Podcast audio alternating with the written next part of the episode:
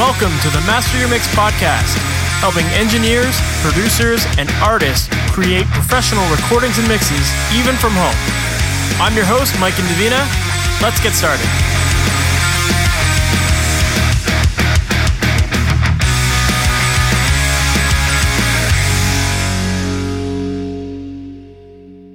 Welcome to the Master Your Mix podcast. Thank you so much for hanging out with me today. I'm excited for you guys to get into today's episode. Today I'm chatting with Shawn Dealey, who, if you're not familiar with him, he is a Canadian born recording, mixing, mastering, front of house engineer, producer, educator, and drummer. Shawn works at Sweetwater Studios, which is associated with Sweetwater Sound. They've got an amazing studio. And in this interview, we get into all of the cool stuff that they're working on with that space. They have done a lot of work on the studio recently, and it's pretty cool stuff. So I'm really looking forward for you to learning a little bit about that. And we also get into Shawn's background. Shawn has a very diverse background, and he really embraces that diversity in both the skills that he's got, the jobs that he does, the types of artists that he works with. And we definitely get into that topic of having diversity versus whether you should niche down and all that kind of stuff and what that might look like for you if you're in a position where you're thinking like should i go all in in one area of my life or should i spread it out and just try to get my feet wet in a whole bunch of stuff and see what sticks we get into a really interesting conversation about that. So I definitely think you're going to learn a lot about that. And we also get into some really great conversation all about establishing the vision for your projects and how to actually execute that and what that looks like. And if you're in specific genres, maybe that's something you also need to consider is that there's a sound of that genre. So how do you actually execute that to make that happen? So this is a really fascinating interview. I'm, I'm looking forward to you jumping in. So with that said, let's just jump right into it. Shawn Dealey, thank you so much for being on the Master Mix podcast. What's going on, man? Oh yeah, great to be here. Thanks for the invite. Of course. For people who might who might not be familiar with you, can you give us a little bit of your background on who you are, what you do, and how you got into all the awesome stuff you're working on these days? Yeah. Um, so uh, currently, I am a chief engineer at Sweetwater Studios in Fort Wayne, Indiana. Uh, we're uh, part of the campus of Sweetwater Sound, uh, the online music retailer. So, uh, unbeknownst to most folks, we have a commercial studio here that functions uh, three rooms, a large tracking space, two mix rooms, stereo, and Atmos. And so uh, I've been here for the last five years working on various projects. Um, and uh, that, that's sort of uh, really what my day job is here is uh, running the studio, making records, mixing records. And so um, that's been pretty uh, pretty awesome. Uh, where I come from, my background, uh, originally from Winnipeg, so Canadian. It's sort of transplanted to the States. Uh, I spent a bunch of years touring on the road as a front of house engineer and a technician, which uh, allowed me to run independent recording studios. So back in Winnipeg, there's uh, uh, probably three different commercial studios that I owned and operated in different capacities, made records with different folks bands like the Weakerthans, uh, Doc Walker, Propagandhi, Ken Mode, uh, a bunch of different independent artists up in in Canada. Um, probably about a dozen dozen or so years ago, I started working with the Counting Crows, and uh, in different capacities, but started as their drum tech, and then co-produced a record, and then mixed front of house uh, for them for a number of years, and so traveled around with them, made a couple records mixed a ton of shows uh, and did that until I got off the road and ended up in Fort Wayne in 2017. So uh, I've been here for a few years. Uh, we were talking a little bit. Uh, the studios have sort of changed uh, a lot in the last year. So uh, installed a new tracking console in Studio A, Rupert Neve Designs 5088. and we were fully on board with the Atmos world. And so we have two separate Atmos Mix Studios, a PMC room and a Focal room, and uh, really getting into recording for Atmos and mixing Atmos records. So a mix of new projects and pre-existing projects that are getting mixed in Atmos. So some of the most recent stuff, uh, did an Animals as Leaders record, uh, Parrhesia, the most recent release of theirs in Atmos, and uh, a bunch of other stuff that's sort of in the works, some label stuff, and uh, we've been tracking a bunch of things, developing some artists, and uh, we talked a little bit about this, but uh, we have this really cool recording workshop uh, series going on. So I just had Kenny Wayne Shepherd in here on the weekend. We did a session, tracked a song off his uh, first record. He's re-recording some of those tracks for re-release, and so lots of different stuff going on here. But yeah, that's kind of what keeps me busy. Uh, morning tonight. we're doing audio related stuff, talking about gear, making music. So yeah, it's uh, it's it's pretty fun here in Fort Wayne. Yeah, it sounds like a good gig, man.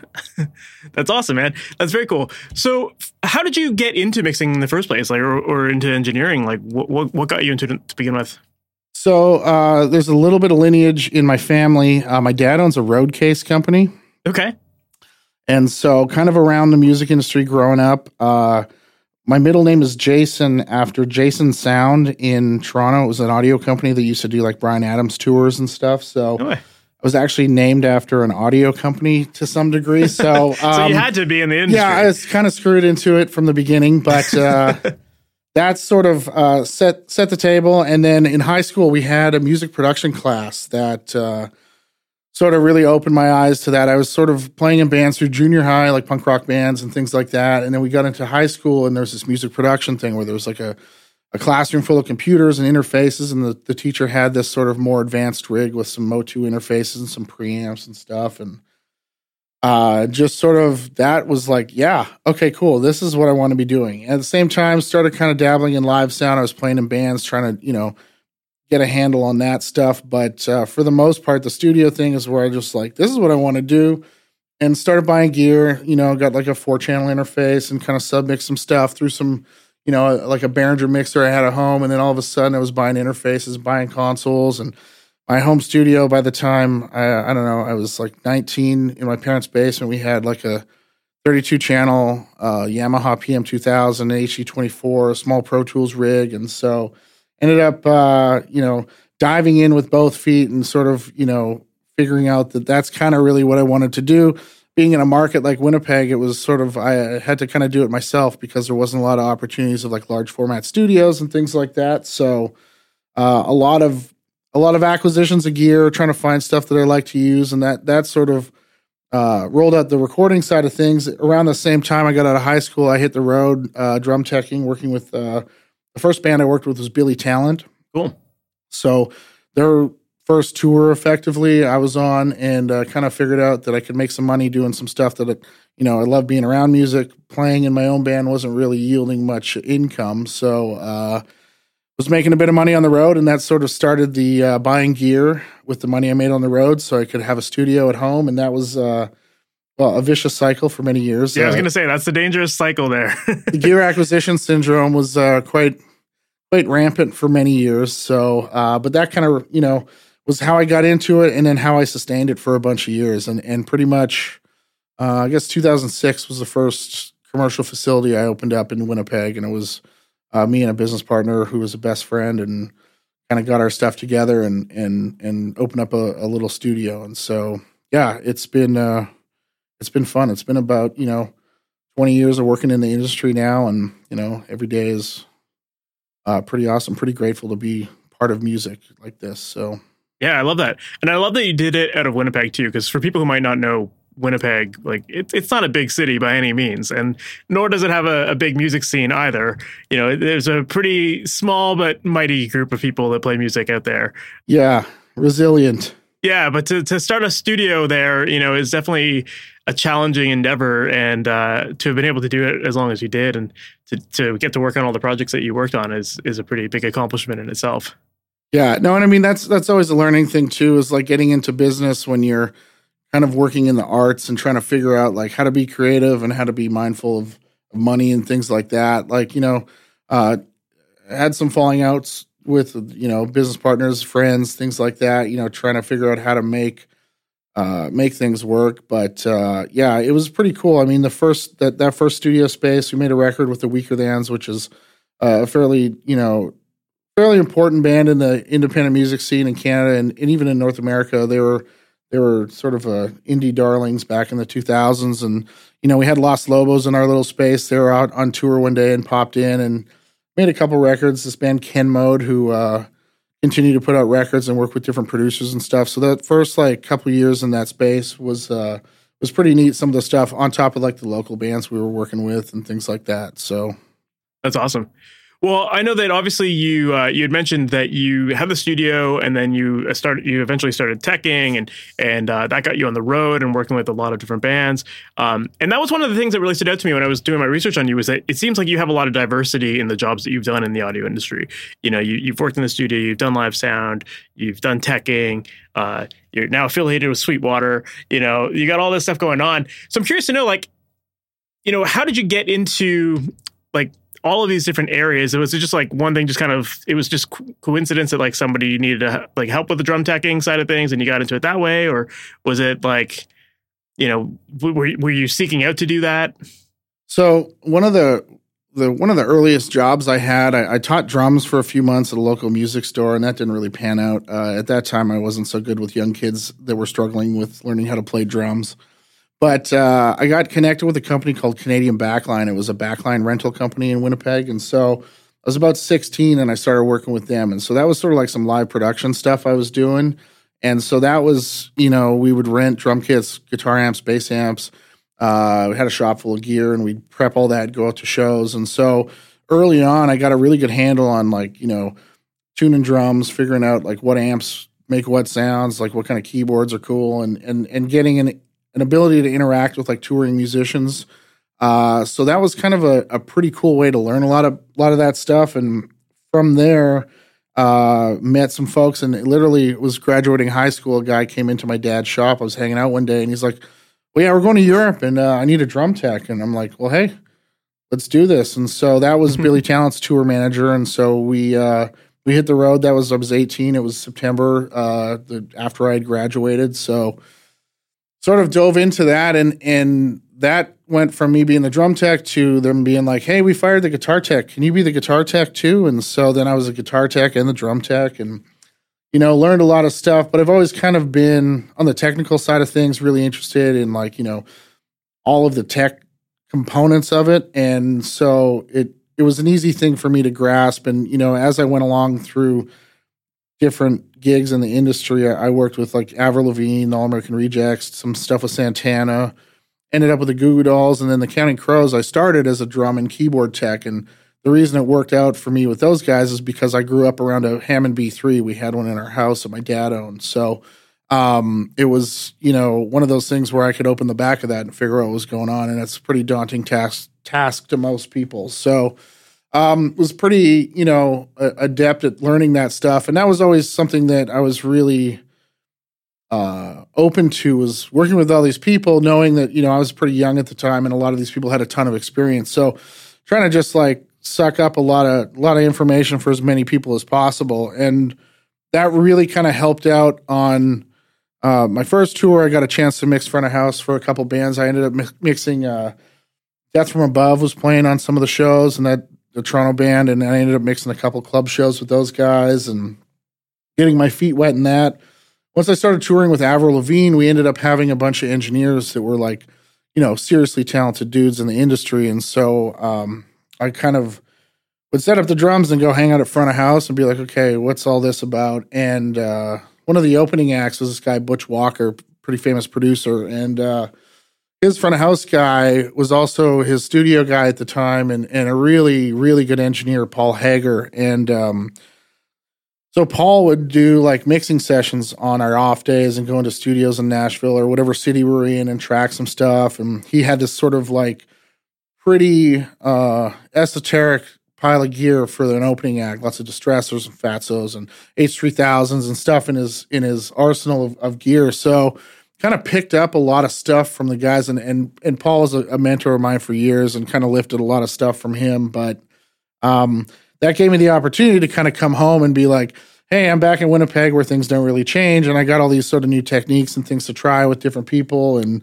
you know hearing about new gear and stuff like that. So yeah it's been that that kind of really tied you know the the live and the studio stuff together because I was kind of going out and see what's going on on the road you know, and also the financial side of that too, making enough money to come back and you know the studio business is quite a grind. So like you know offset a little bit of the expense of like having a space and buying gear and you know not getting paid by clients and all that sort of fun stuff. But uh, it was uh, a really great experience to be around those people and sort of like pick off as much. And and i think to go back to your question of like you know, having a diverse background. I, I really like being able to have a really good handle on every kind of component of what's going on. So I know every kind of, I know all of the pieces of the puzzle and I can go in and, and fix the problems and, and deal with that stuff when I'm in a session. And that, that I think really kind of helps make things go smooth.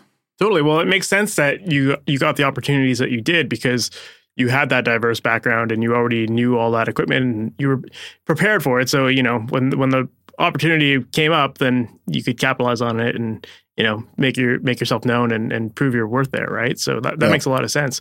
I'm I'm curious to know, like, do you think that it's important for up and coming engineers to have a lot of diversity in the services that they offer as well?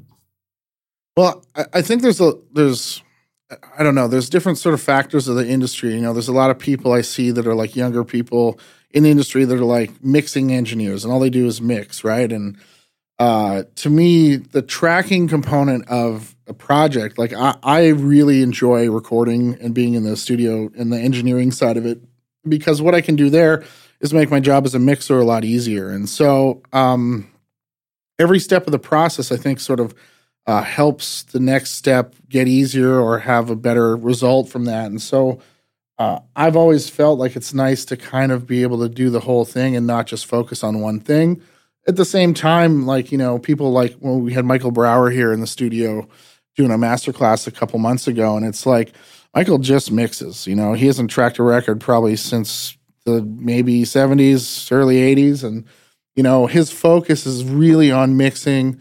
All of his energy goes into that. So um, I think that's cool. And I think that that's uh, really great to have that kind of focus on something. But at the same time, I think I would get bored if I was just mixing all the time. And like I like setting up a session and getting sounds and you know l- you know looking for new tones and kind of coming up with things that fit songs properly. So that whole component of it I think is a really cool expressive part of the creative process. And when you're kind of like, you know, pigeonhole into like well, I only do mixing, I'm only a mastering guy and like I totally respect people that do an amazing job at one thing and like that's awesome, but I also uh, like to kind of take on a lot of things, and I I love having the diversity of that. I don't I don't think I would have as much fun doing this if I was doing exactly the same thing every day.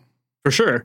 Yeah, I mean, there's some people that really lean into the whole jack of all trades, master of none kind of approach, you know. And then there's the people who really want to niche down, and uh, and I don't say that as like a as an insult, like the no. ma- master of none. It's like the, there are people that just really want to diversify their skills and be so busy with a whole lot of things where you know they maybe don't have the full attention to just be all in on mixing or you know mastering or whatever.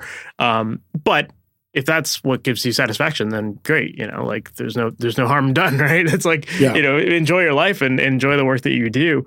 Um, and also i think it kind of ties to what you were talking about earlier about how in many ways the the studio market can be a tough tough game. So you kind of have to be willing to take on other projects sometimes to sustain it when you're getting started. And um, obviously, if you're someone who is super successful and you're in that Michael Brauer position where like you've got that history of amazing records under your belt, like then you can start to niche down and be more selective of all the projects and even the tasks that you want to do as well, right?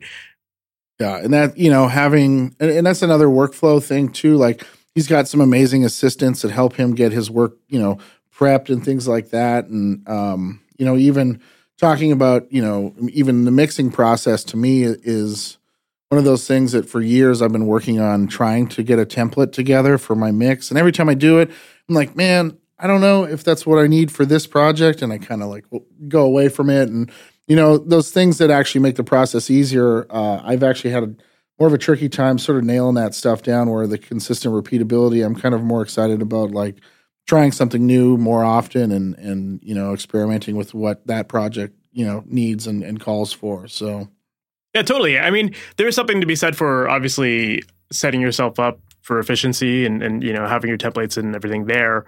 Um, you know with a busy schedule obviously those kind of things are really advantageous to have and you know they, they do help you get up and running quicker. But but I also see your point too of like sometimes you want to be trying those new things and that's that's part of the process that you really enjoy and as long as you have that luxury of the time or you know the tools to to do so then you can you can learn a lot through that process too and and maybe that'll just help make the next album you do go faster because you now know those tools better and you know you're a little more informed in that in that stuff right?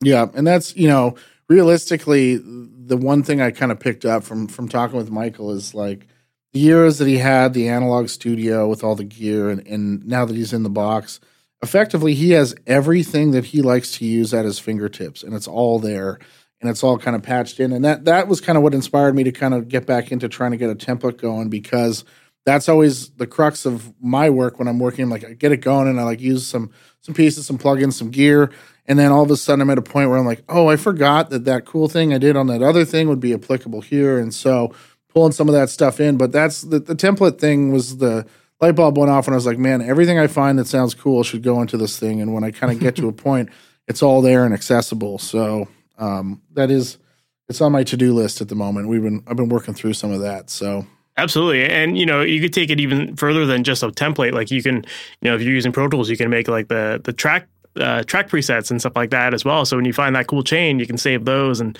you know, then that's that's something that you can easily recall as well, right? Yeah, and that yeah, moving into like making my own presets and or at least starting presets, have, that's been something I've been going through and every plugin that I use repeatedly and, and building those track presets and stuff. That's a that, that's been a big time saver. So that that is a cool cool workflow thing. For sure. I'm curious to know about this template making process for you and, and how you how you've approached it. Like, are you just kind of doing it like you, you dedicate some time and you're just like, okay, cool. Now I'll, I'll, think about what I need in my template, or are you like keeping any sort of notes of what you should be adding, like as you work on projects, or you know, what's what's that look like for you? I've got a couple mixes going on right now where I have more stuff than I need in them, and so that's kind of where I'm compiling, trying to figure out the components of what you know is going to yield me the results that I look for, and that was you know, taking other people's ideas and then applying them to what I'm trying to do, and then also knowing what I like and how I go about it has been, you know, that's been the thing that I've been navigating is like you hear someone go like, yeah, this is the coolest, blah blah blah, and you like load it up and you're like, that doesn't do what I'm thinking I need it to do, and so you know the trial and error of that, and that that's a tricky thing to do is to like dedicate the time to figuring out that sort of stuff too. I mean, that's you know the the 10,000 hour thing of of committing so much time to the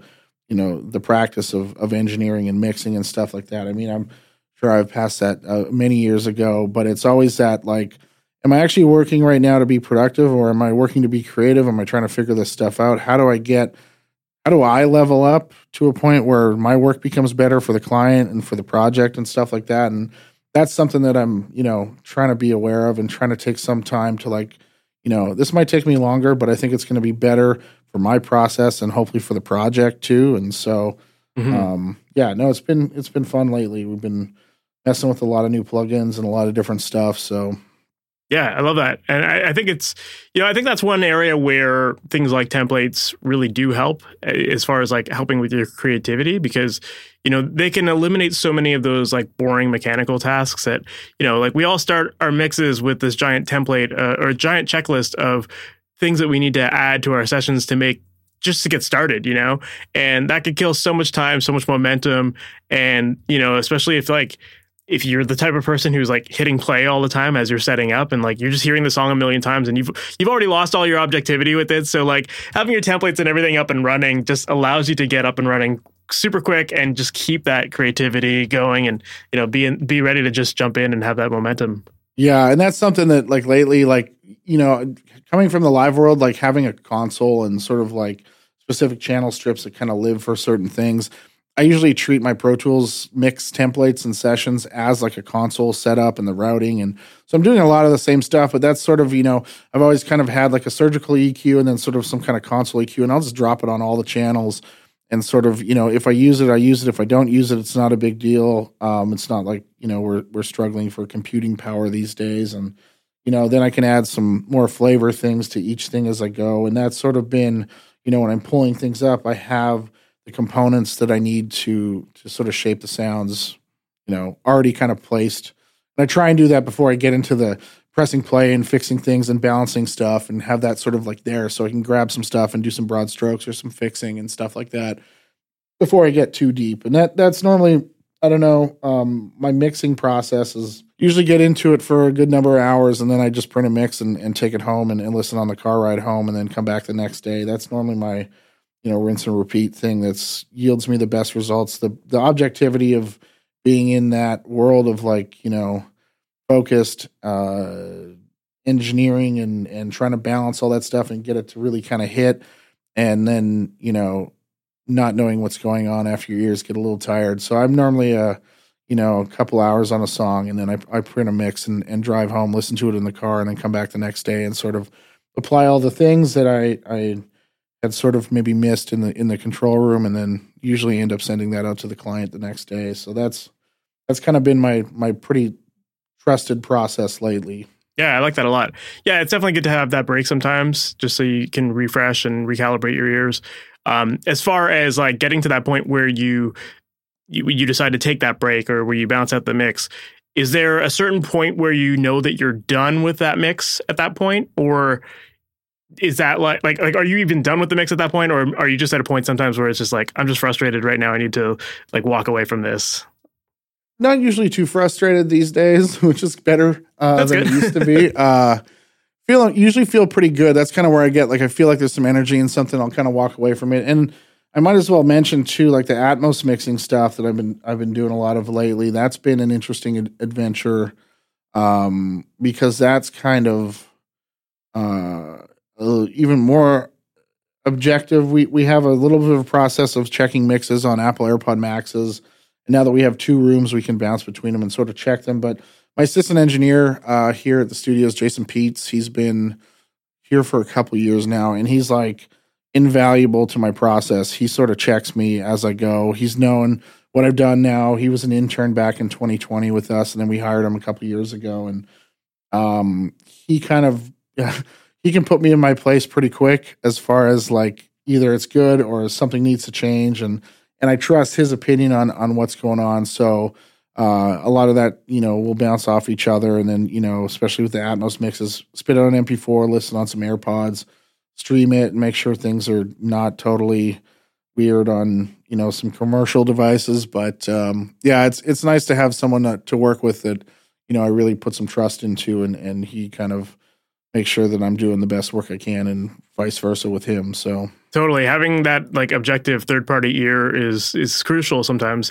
Um, you know, I, I, offer a coaching program where I, I help people out with all that and you know they have access to me to like submit their mixes and every time I chat with people before they get into that program I'm like, you know, why do you want to join? And most of the people are in the same boat where they're just like, I don't know if this is sounding good sometimes. I'm just in my own vacuum. Like I you know, I don't know. Like I'm spending so much time on these mixes and I just need someone to hear it. And like sometimes just having someone say like yeah, you nailed it is is all you need. And then other yes. times you need that that person who's just like, okay, like you're close, but I do this or that kind of thing, right? Like it, it, makes a big difference to have that extra set of ears. Yeah, hopefully some positive reinforcement or constructive criticism that you know will help you push yourself. And you know, there's there's been you know multiple times where you know sometimes mixing is one of those things where my approach to things doesn't work. You know, I've lost gigs to people that aren't happy with things, and and I try not to take that too personally.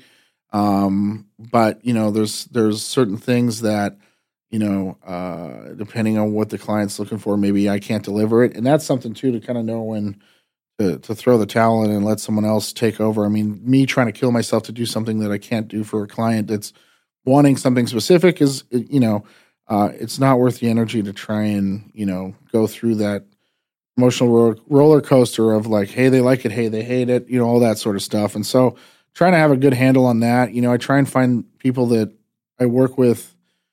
Try and find people to work with that I sort of gel with and we see eye to eye. I do a lot of tracking of like live musicians, real instruments, and mixing of of that, and that that's really where um, I like to sort of exist. I'm not a big sample guy or virtual instrument kind of uh, fan. I'm getting better. There's there's a lot of stuff in the in there that's a lot better than it's ever been, but I still really enjoy having musicians play together and, and capturing that energy and hopefully making a mix that kind of brings out the best of those those kind of performances. But that's not always the case depending on the style of music that's going on. So totally, yeah.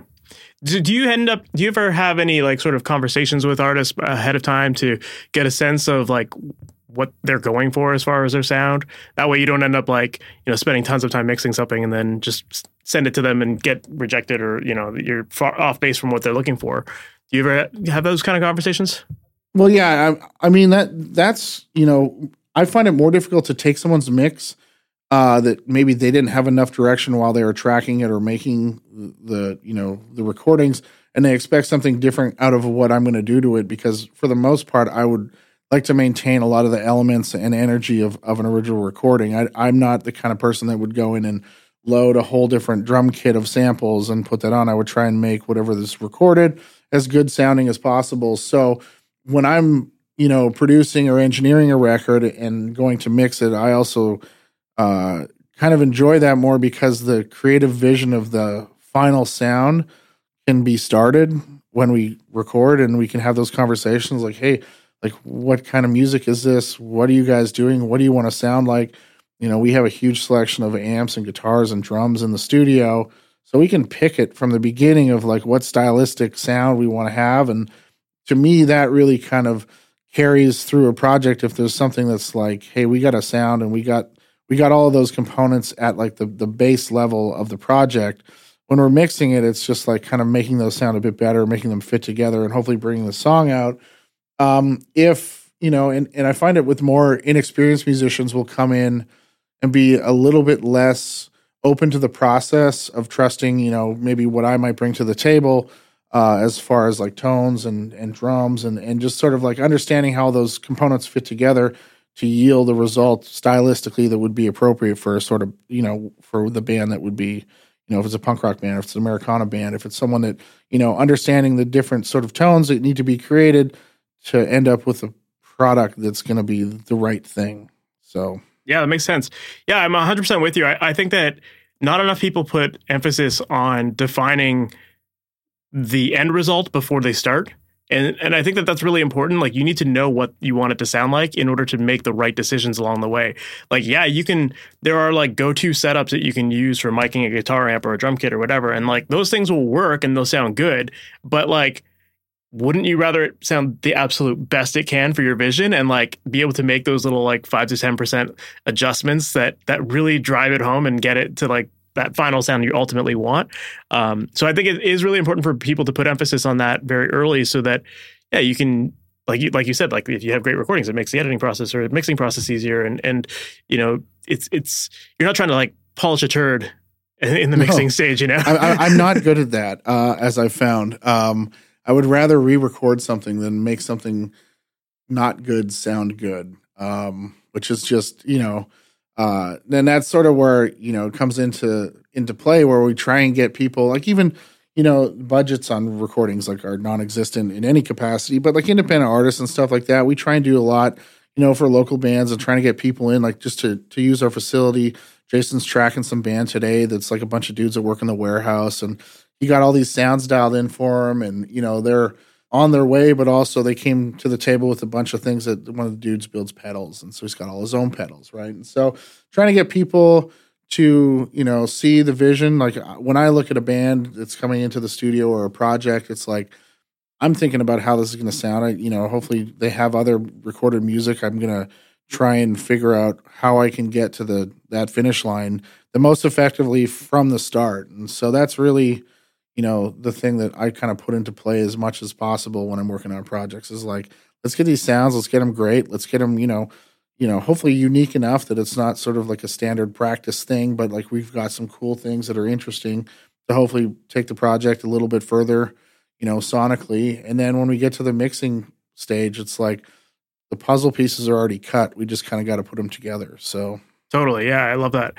Yeah, because like if you don't know ultimately what you want it to sound like in the end how can you gauge whether you're actually taking whether you're actually hitting yeah. that mark you know yeah no it's and, and that you know understanding you know stylistically what's appropriate and you know understanding the styles of music you record too like um you know when you get into like subgenres of metal and and and uh stuff like that like there's specific guitar tones or specific drum sounds there's like components to these recordings that sort of define a genre of music, right? So if you're trying to fall into that and you don't understand that, um, you're going to probably end up with something that feels, uh, you know, doesn't quite fit the bill, and then also might be insincere to what you know stylistically we should be doing. So it's always kind of a delicate balance of that, and hopefully finding artists that know what they want and and helping them find that vision and giving them a record that hopefully they're proud of and, and excited about. So Absolutely. Yeah, I love that.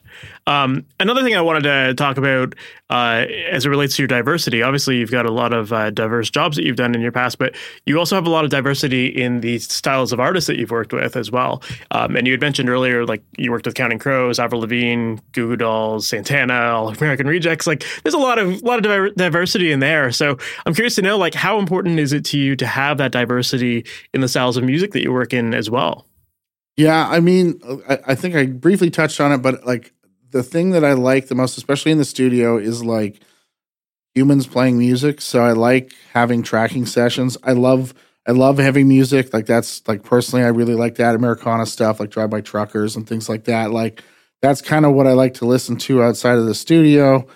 Um, in in the studio, it's kind of a mix. Like the Counting Crows are, you know, sort of an Americana rock pop band, and and they have a really interesting, diverse uh, instrumentation in a lot of their songs. So we go anywhere from like you know electric guitars to mandolins, electric mandolins, banjos, acoustic guitars, twelve strings, mandolins, uh, B three.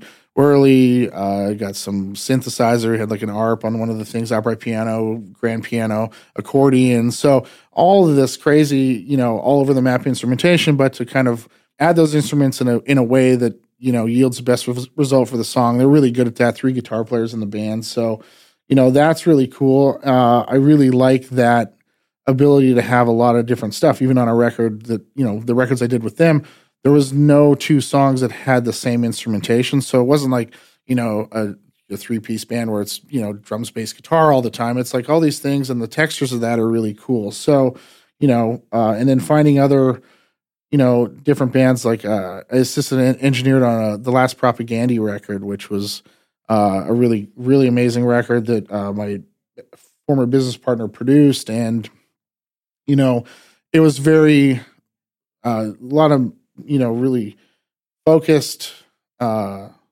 components to that, and everything was the same on the record, like guitar sounds and stuff like that. But those guys are such great players and such great writers that nothing really sounded super the same through the whole record. It was all really kind of like, you know, it all worked for all the different things. And so um, it's one of those things that ability to find the right sound for the artist, I think is something that I do quite well and understand that. And that, you know, applies to a lot of different styles of music. And that's something I think that was one of my strong suits is to try and, you know, make an artist feel comfortable and find something that works for them sonically and hopefully inspires them to perform better. So yeah, that's awesome. And I could definitely hear that, like listening to the Counting Crows records, like, yeah, you're right. Like every song has different instrumentation and you don't hear like the same sounds throughout the whole, tr- throughout the whole record. It's very different. And, you know, it, it really is serving the needs of the song rather than making like an album of the same sound.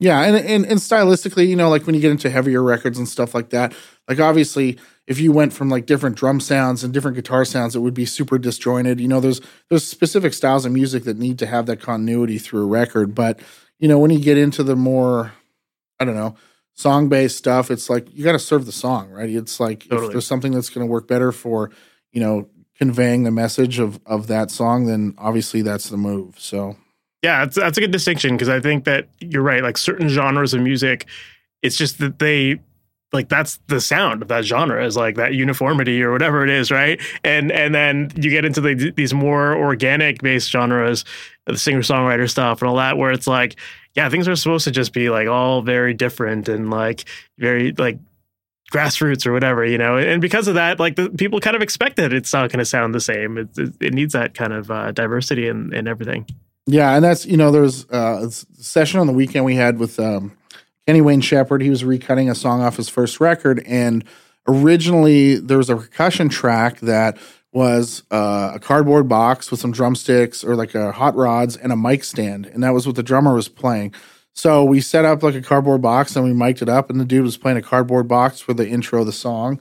And I was like, I never would have been like, hey, let's get the cardboard box out and mic that up. but that's what originally served that song. And and even the Counting Crows had a song on the record they did just before I started working with them, and they were they were working out an arrangement in the studio, and the drummer was in there tapping on a book in the studio lounge, and he was kind of keeping the rhythm, like kind of a pitter patter sort of like rhythm on on the book. They ended up tracking that and we ended up taking a book on tour and I had a mic on a little book that he would sit in front of his drum kit and play along to. so like normally we wouldn't mic up a book, but you know, that's what served the, that song and we made that work. And so, you know, um, that kind of creativity I think is a cool thing to sort of, you know, not be afraid of experimenting. I think like obviously wasting time experimenting in the studio is is a completely different era or a, a completely different sort of experience. But like if you're finding the sound you want with different items, I think that's super cool. I think the uh, the going down the path of like, hey, let's waste a bunch of time experimenting in the studio, uh, that gets old pretty fast. For sure. Yeah. There's definitely a time and place to experiment. And if you're in like a creative headspace of like trying to write music and those creative those sounds inspire you, then uh, yeah, I mean, run with it, right? But but you're you're not to be like, hey guys, let's let's let's stop recording the drums for like the next few hours and let's just like, like record random doors or whatever, you know, and see if we can make that sound cooler, you know. Yeah, and I mean that's you know when you start getting into like the production side of things and and trying to take someone like take their vision and get it through to the other side. I think that's kind of where like I'm not a songwriter, so I'm not that kind of producer that gets into the songwriting component, but I'm very much like a sonic you know the sonic component of a song or the arrangement or instrumentation of it that's kind of where my skills really shine. So that's kind of where i dive into a little bit more heavy handedly finding the pieces of the puzzle that work the best for that. So for sure. Yeah i love that. I love hearing stories about like recording a book and stuff like that. I think it was like the um it, it, was like that first Angels and Airwaves record that they that they made like they were recording like filing cabinets being slammed or like hammering anvils and stuff like that and like they yeah. made loops out of that and I, I love that kind of stuff. It's such a creative take on it. But uh yeah, it's it's it, that's that's a decision you make very early on in the process. You don't just start adding that after the fact. Yeah, there was a thing that when I worked with Avril, we were uh, I had access to the Pro Tools sessions from the records because I was doing playback with her. And so we had some of the stuff where Kenny Aronoff played, and he had the trash can kit where it was like a whole drum kit made of trash cans. And so Love it. he'd obviously come to the studio with a regular drum kit, but he'd bring that along to do sort of the loopy, weird stuff. And uh, yeah, I don't know. It's it's cool to have some diversity, but I, I still, you know, like a well recorded drum kit is sort of my favorite thing uh, in you know this this whole adventure. I love drums and and and recording them and making them sound great. So if we're gonna do a record without drums, I'm not super interested in that. but uh, Totally. I think it's hard enough to get great sounds with just like drums, bass guitar, and vocals. You know, to add that extra layer of like how do how do we get the uh, the book sounding the absolute like most pristine yeah. it can. You know, that that's a whole other what, level. What's the best compressor for that? So yeah. yeah. yeah, I love that. What was it? uh yeah, yeah, I couldn't yeah, I'm not sure. Live I use I used a clip-on Beta 98 and then a lot of EQ. So uh yeah, it was fun. That's awesome. Well, speaking of live, I'd love to get your experience in the live sound and and um specifically more like how it relates to or if it does have any crossover uh, as far as skills go with the studio. Um do you find that there is a crossover between them? Or or either either in the way you approach the the projects or in your own workflow, that kind of thing? Yeah, so I, I don't really treat either one of them much differently. So um, I work very quickly in the studio, and then I I guess would would have had a pretty extravagant setup on the live side of things by the end of it. Lots of outboard gear, old microphones, ribbon mics, like you know esoteric DIs on stuff. But you know, realistically, the concert touring world these days the speaker systems are so amazing, and the systems techs that work with them do such a great job at getting venues to sound so good that you can effectively make a live show sound as good or better than a record. Um, with the impact and the size of that, you know, like there's a lot of potential for like really high quality audio to be mixed. And so I kind of went down that path as best I could. Um, when I was working with the Counting Crows, all the shows that I ever mixed were released as uh, downloads on livecountingcrows.com through a company called Nugs. So after the show, I'd take my board mix, I'd master it on the bus, upload it to the server, and sell it. So not only was I mixing live to the venue, but I was also conscious of this is going out to the fan base and and being downloaded, uh, which I feel like I did a really good job of. Um, I don't know. Some of the mixes are pretty awesome, and uh, we ended up doing a live record 2013, maybe something like that. Echoes of the Outlaw Road Show, and I ended up mixing a few songs on that record on my live console on a set of Genelecs in like a venue that I couldn't beat when I got back to the studio. So it wasn't like you were just taking like uh, like a board feed from the live show and, and exporting that. Like you were mixing it a little bit after the show, kind of no, thing. No, no. so like all the stuff that got uploaded to livecountingcrows.com was all my board feed. That Oh, was wow. just it went through a. Uh, I made like a mastering chain that it would hit when I got back to the bus and uh, just kind of bring the level up. But then there was a record that was a you know a, I think a 14 song record, and I took a bunch of multi track recordings back to my studio, did a bunch of mixing, and I had two songs on there that I just like I had sat down one day and kind of done some mixes for some some video shoots we had done and I couldn't beat the mixes. Like I had all my outboard gear at that time, and I was like doing a bunch of stuff. And uh, my mixes that I did on my live console, I could not touch in the studio. So uh, that was kind of kind of cool that they made it. But th- there's not in the capacity that I worked, where I had the ability to have a lot of control over what was going on on a day to day basis. I treated it almost like a studio session where I had, you know, specific mics like multi mic guitar amps, you know, overheads were Coles. I had like a bunch of cool, like vibey things that really kind of made that band sound great because they were great players, because they had great songs, because they had great gear. I was able to use some cool pieces of audio stuff to kind of continue to enhance that. And so there's a lot of people, I think, um, there has been a lot of people in the audio world that, um, you know, I'm only here to turn it up sort of mentality. Uh, I see these days there's way more people that take way more care about live engineering and, you know, really bringing like high level, you know, engineers and then really good equipment and like really taking the extra, you know, extra effort to make shows sound amazing. And that's been really awesome to see that transition from like, you know, the the the old venue sound guy who's not going to give you any more on your monitor to people that are like really, really talented engineers making live shows sound amazing. And so to me that that live component when I'm in the studio, I work really efficiently and I'm like pretty quick at getting sounds and stuff like that. And so that kind of like comes back to the live mentality of like, you know, am I going to spend, you know, half hour on the kick drum? I'm going to I'm going to pull up a kick drum and be like, does that sound like a kick drum? Does that sound like the mic I put in there? Do I need to EQ it? Okay, cool. I'm going to go to the next mic and move on. And it's one of those things that I've, you know, done these things so many times in so many different capacities. When I pull up a microphone on a specific instrument, if it doesn't sound right, then I'll fix that problem. Otherwise, I know that that's kind of I've I've got all my ducks in a row to get those sounds happening. So when I when I get that, you know, flow going, I'm not going to go and hyper focus on something because I know intuitively that that's where I'm headed to and want to go. So yeah, I don't know. It's it's something that a lot of people draw a line in the sand on for live and studio.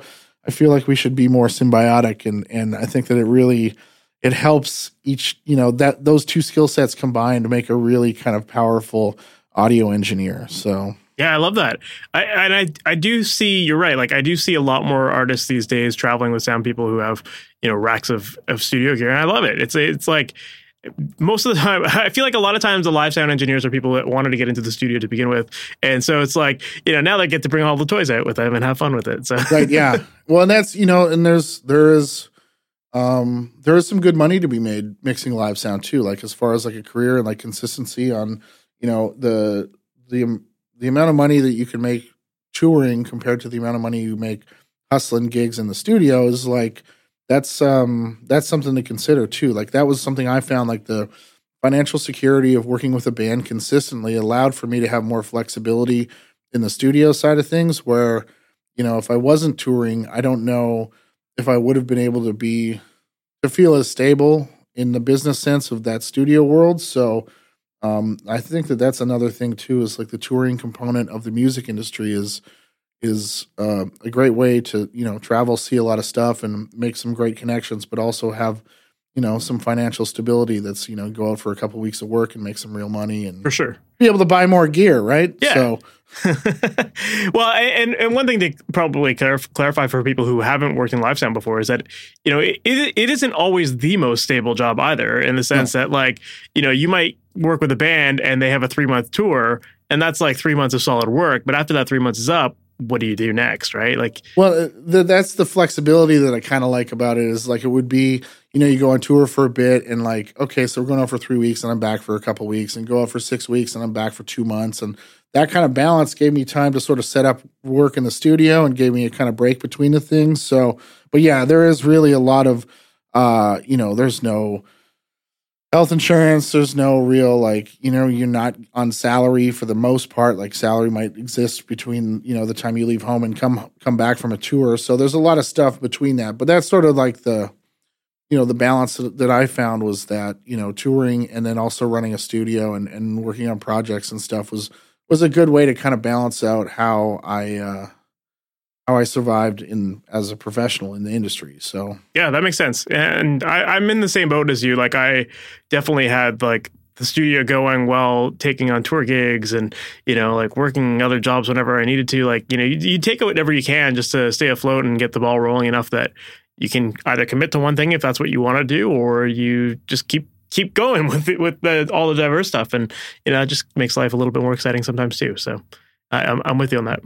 I'll have to say like that sort of transition for me. I was I was working here at Sweetwater for a couple years doing some uh, live sound and production work, and it kind of transitioned at the end of 2019, which I'm very thankful for that. I kind of moved back into uh, the studio world full time, but this has probably been the longest chunk of time now over the past three years that I've been fully committed to studio work on a daily basis. So um, quite enjoying it. Um, I'm not not really missing the road, which is which is uh, uh, fine uh, at this time. But uh, it's kind of nice to finally get into a, a real rhythm in the studio for because that always was sort of the thing. I'd get you know get pretty settled and be like, okay, I got to go on the road for six weeks, and then I kind of forget the studio vibe, and then I'd be like, okay, road zone, and come back. And so this has been nice to kind of really get my feet planted here at the studios and you know, kind of establish a consistent workflow, and it's been fun.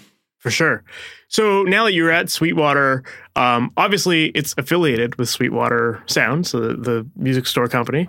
Um, so you know, was the studio originally built kind of to be more of like a demo room or was it meant to like what was the intention of the studio in the first place so the company was actually started as a recording studio so interesting in, in 1979 uh, chuck Surack, the owner the he's he's the chairman of the board he uh, is no longer the owner of the company, but uh, he started uh, Sweetwater Studios effectively in a VW bus that he traveled around and did remote recordings. And so that was the beginning of Sweetwater.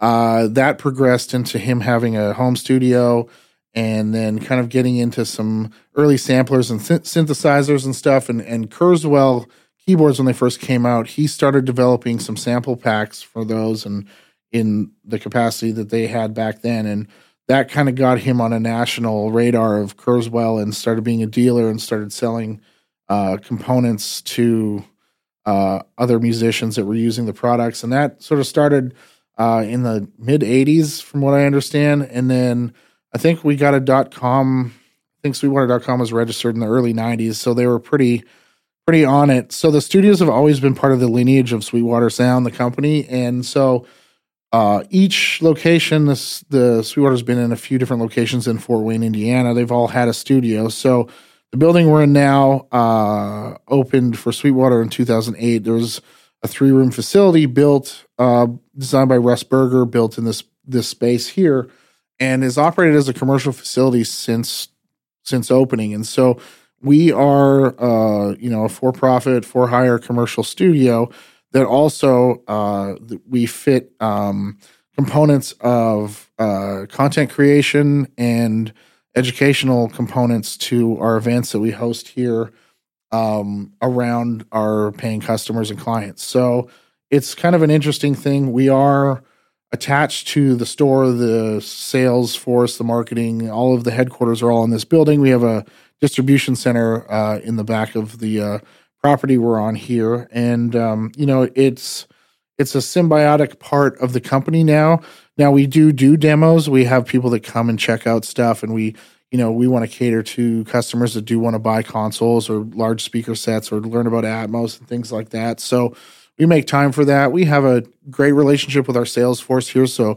Uh, you know, if you have a Sweetwater sales engineer, you know, we have those guys down here and have them kind of interact with us as best as we can. And so it's kind of an interesting thing because it's not quite a regular business model of a studio because we have the success of our retail uh, component of the company that is doing really well. The studio business is, you know, has been a struggle for a number of years, just, you know, uh, without having people paying a lot of money to come to studios, uh, not really having budgets from labels, us being in a small market. So uh, we found a way to kind of uh, do well uh, with educational stuff like we talked about some master classes i host a recording workshop where i take people start to finish from recording a project over two days uh, and we have like you know uh, a few of those a month and we're going to continue to do some of the educational stuff that we're able to trade the artists for studio time and we can get people in. And so um, you know trying to think a little bit outside the box of how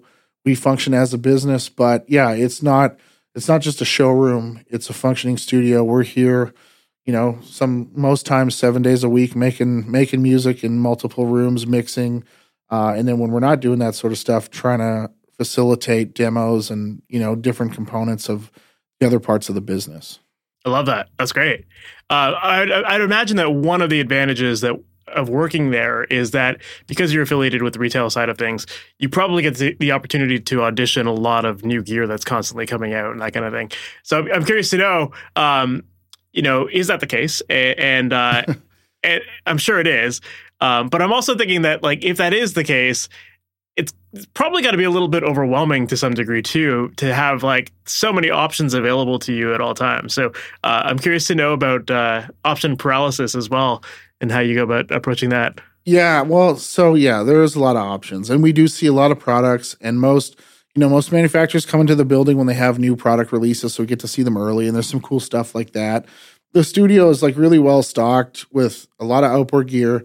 We have a massive mic locker. There's tons of guitar amps and tons of drums, and over the years have been kind of you know curated for different reasons.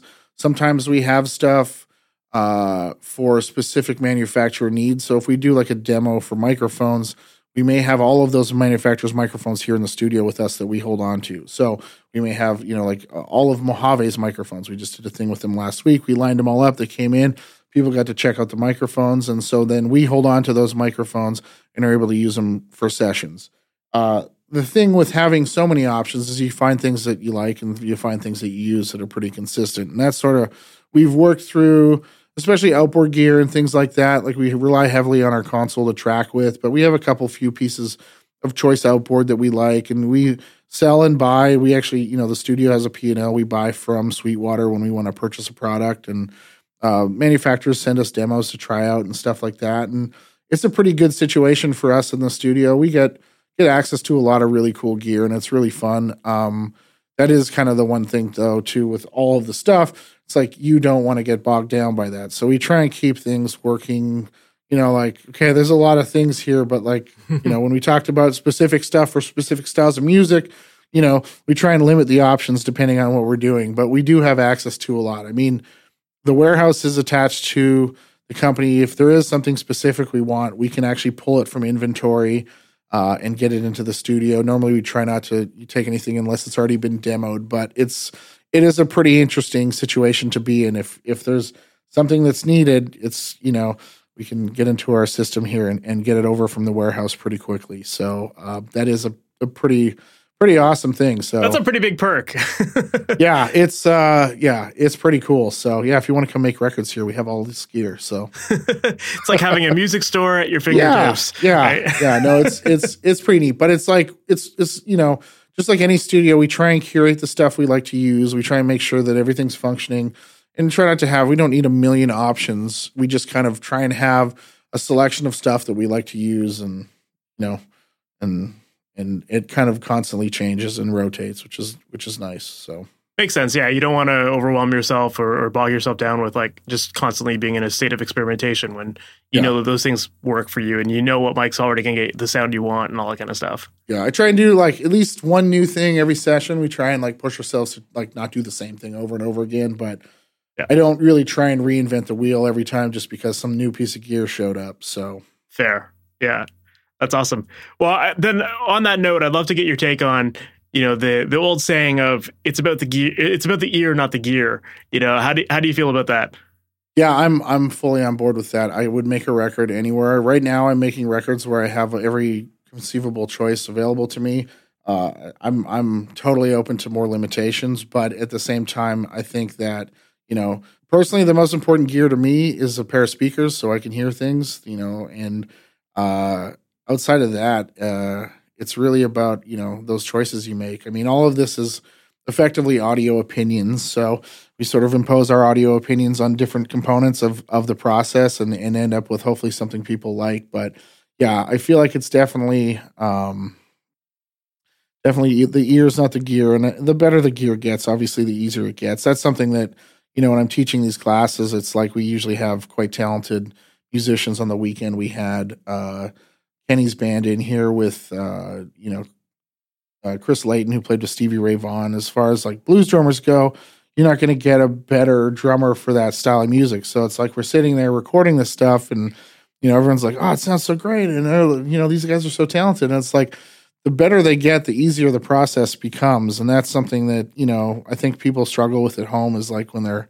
trying to make a recording and and trying to get a performance and stuff like the the whole process becomes so much more efficient when there's talent involved and the frustration goes down and, and all that stuff. But, you know, rarely is it due to the gear that things are sounding good and, you know, becoming successful. So, yeah, the gear is not the thing that, you know, if your mixes suck right now, it's, it's most likely not to do with your gear. You got to work on the skills or get the right, get the right musicians on the way in, that kind of stuff. Yeah. Like a, yeah, if you're going to paint, you know, you need all the colors of the the paint to make a painting, but paint is not the painting. So, you know, you really need to kind of figure out how how to use those tools to get where you want to go. And if they're of limited quality or you know limited resources it's like you know know what you have and know what works and you know try not to screw that up. I think that's sort of the biggest thing is i do some pretty complex miking things with drums now that we're kind of dabbling in atmos. And it's like you know when people you know record drums with you know three or four mics that's probably going to be the most effective way to get a good you know solid drum sound without a lot of problems. But i had i think i had 26 mics on the kit with a whole bunch of atmos ambient mics the other day. And you know is is it necessary? No. But is it going to give me some of the palette that i want when i get it into the spatial realm? I hope so. So you know doing some experimentation with that. But uh not everybody's going to have the ability to put that many mics on a drum kit, nor should they. But uh, for sure, but it goes back to what we were talking about earlier about like when you have that end end goal in mind, it allows you to make decisions that can help you get there. And so if you know what's going into Atmos, you can spend you can have all those extra mics up because you know that you're probably going to use them or, or that you potentially you you know where you might have a need for them. Yeah, and that, and that's the experimentation, especially right now in this phase of like game of like trying to figure out what's going to work and what's not. It's like we're we're putting up more and more kind of like ideas effectively and being like, okay, we're going to throw these up and see what they sound like. And it's like we've thrown a few things in and we've been like, that's useless. We're not going to do that again. And so kind of that's that's more of an experimentation as far as that technology and that process goes. So uh, which is a little bit different than you know just kind of putting up too many mics. So for sure. I still, I still like a lot of mics on a drum kit. It gives me gives me all of the flavors, but you know, yeah. It's uh, sometimes uh, that engineering side of us, uh, we just love playing with the toys. So sometimes when you have the, them available, you, you kind of want to experiment. Sometimes, yeah. And and you know, if the song is great, it'll work really well. And if the song's not that great, then you can make the drums sound really awesome. So yeah. you know, gives you gives you both sides. Totally right on, man. I love it. Well, I don't want to take up much more of your time. If people want to learn more about you, what's the best way for them to do that? Uh, they can find contact for me at shawndealey.com or sweetwaterstudios.com. So uh, you can reach out to me um, uh, on Instagram at Shawn Dealey. So those are kind of the best spots to uh, track me down. But yeah, looking uh, always looking to work with people, and and we have a really great facility here, and you know really trying to push push into the Atmos realm from a recording standpoint. So if anybody wants to get into that that stuff. Uh, would love to talk more with them. That's awesome. Right on, man. Well, thank you again for being on. I appreciate it. Yeah, my pleasure. So that was my interview with Shawn Dealey, and I can definitely relate to a lot of his story with my own personal journey of, you know, trying to start studios, and you know, it, it can be a hard grind sometimes to do that. So sometimes you do need that diversity in all of the different tasks you can do, you know, and I've definitely done the teching and the live sound side of things as well, and so I'm I related to his story quite a bit. And I think it's a really fascinating conversation and it's important because I know a lot of you are probably in a situation where you're trying to get into being a studio engineer full time. Maybe you're just starting to run your own home studio operation. And sometimes that doesn't pay the bills right away. It can take a little bit of time to to get into that routine, right? So if that's the case, look outward and try to figure out ways that you can diversify your skills so that you're still busy in the music industry you're still networking with other people in the industry and you're you're strengthening your skills not just your studio skills but you're strengthening all of your musical abilities so that you can take advantage of opportunities when they come your way and i think that will be a really great way to you know get your feet wet in the industry go all in but if it does take some time to get your studio going then at least you're still having fun doing the work you're doing. And I relate to Shawn's perspective of sometimes that diversity just in itself is really fun. You don't want to get bored of doing the same thing all the time. So when you have the ability to do lots of different skills, it allows you to be maybe cherry pick certain jobs and ultimately create a life for yourself that is full of fun projects and that keeps you busy. So um, yeah, I think it's a really fun conversation. I really enjoyed hearing Shawn's perspective on all of that. And I also really enjoyed learning more about the Sweetwater Studio. It definitely sounds like a sweet place no pun intended. And uh, the fact that, I mean, they have access to basically all of the gear they could ever possibly need in the retail store, I just think that's a, such a unique situation for a studio. And um, definitely as an engineer, that sounds like a lot of fun. So, yeah, I really enjoyed that conversation. I hope that you did as well. If you did, make sure to subscribe to the podcast. That way, you're notified about all new episodes as they go live each and every Wednesday morning.